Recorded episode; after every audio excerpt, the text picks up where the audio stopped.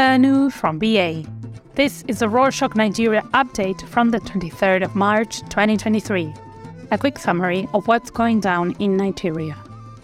On Saturday, the 18th of March, the governor and state assembly elections were held in 28 out of the 36 states across Nigeria. Let's look at some interesting wins.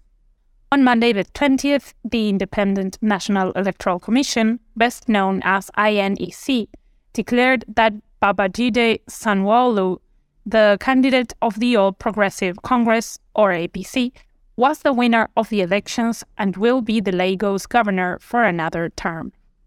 INEC said that Sanwo-Olu polled over 670,000 votes to win the election and retain his seat as governor. However, the Labour Party, or LP, made a statement in which the party rejected the outcome.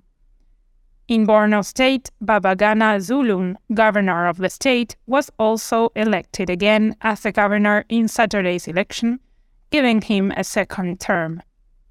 Zulum of the APC scored over 540,000 votes to defeat his closest rival, Mohamed Jajari of the People's Democratic Party, or PDP, who got about 82,000 votes.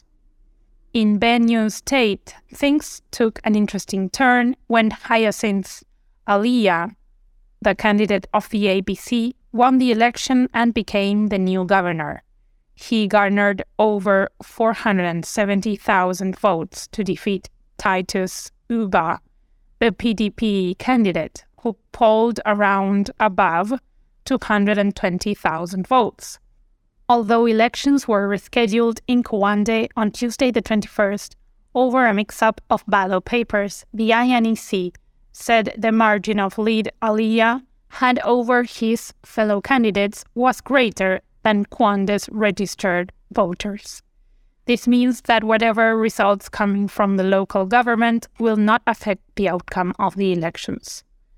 Meanwhile, all eyes have been on Adamawa State to know the outcome of the elections, especially since one of the leading candidates is a woman and may be Nigeria's first elected female governor.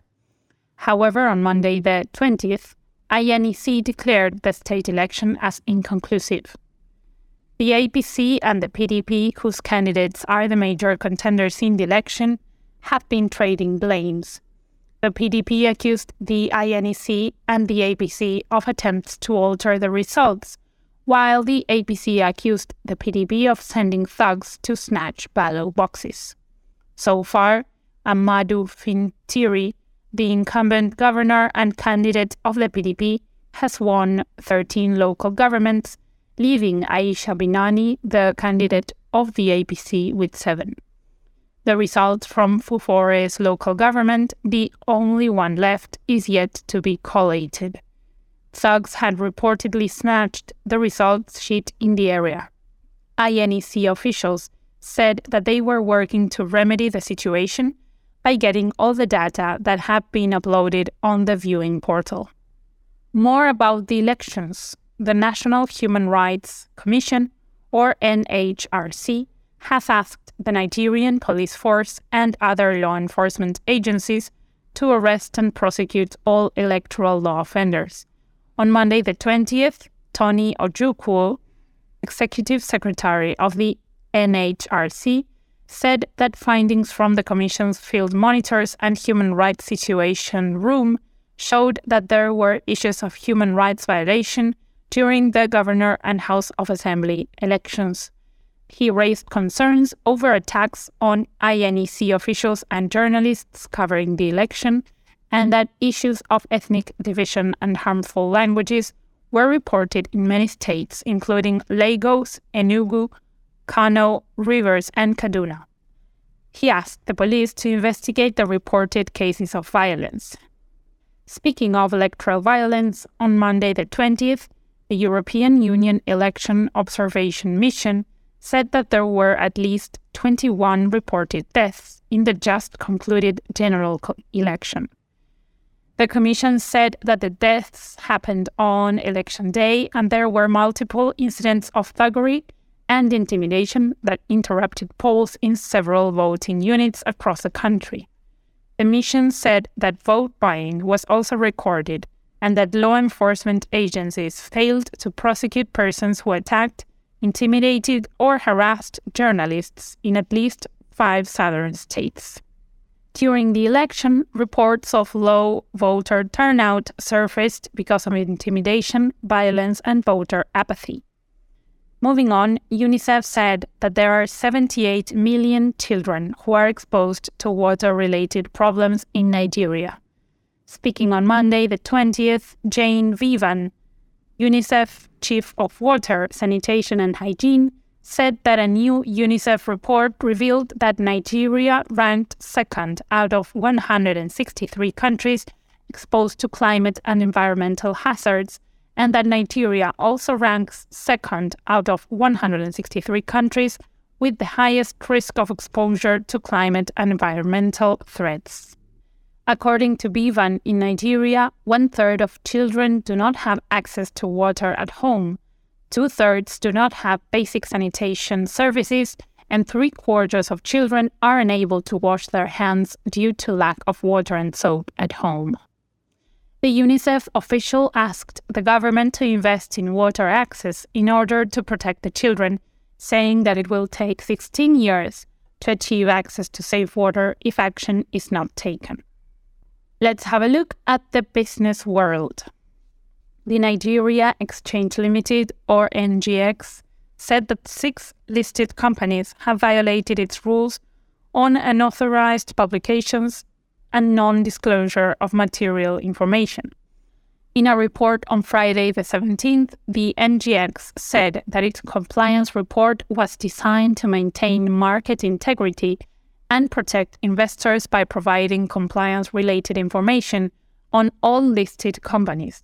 However, the NGX said that Multitrex Integrated Foods plc violated its rule on submission of notice and other information documentation while Infinity Trust Mortgage Bank plc was said to have violated the provisions of rule on price sensitive information and reportedly failed to disclose the confirmation of the appointment of its new managing director.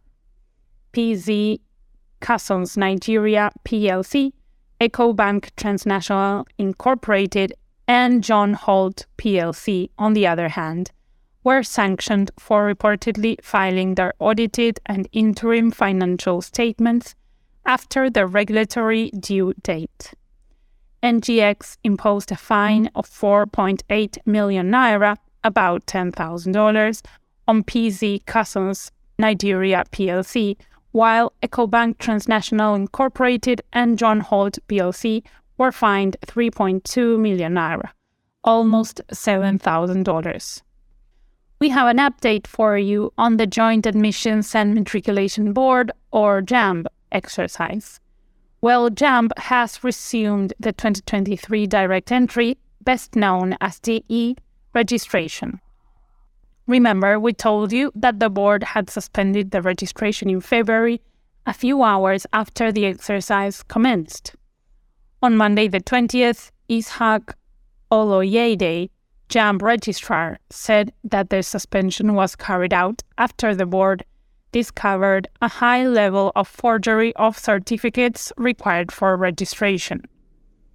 As a result, Oloyede said that the board has introduced new guidelines to checkmate forgery of results as registration resumes.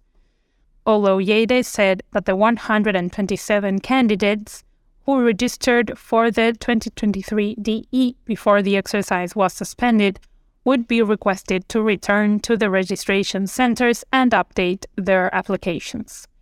The registration will end on the 28th of April.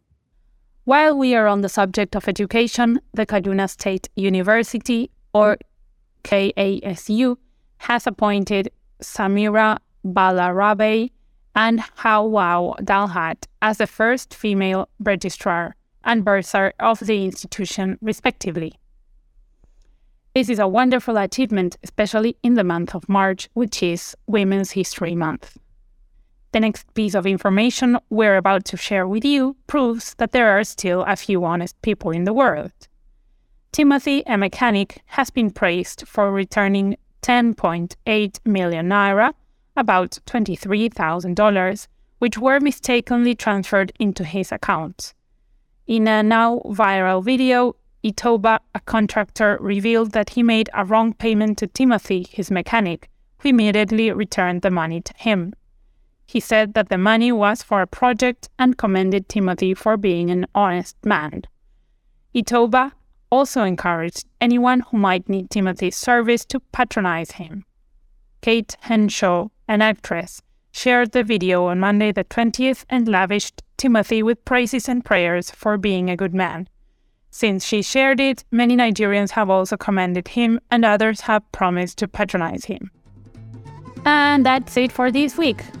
If you don't know, Rorshok has a newsletter on Substack, so check it out. It's rare, so you won't be flooded with emails, but it will tell you a bit about what is motivating all this. Link in the show notes. Tell us your hopes and dreams at nigeria at rorshok.com. Saigo Bay.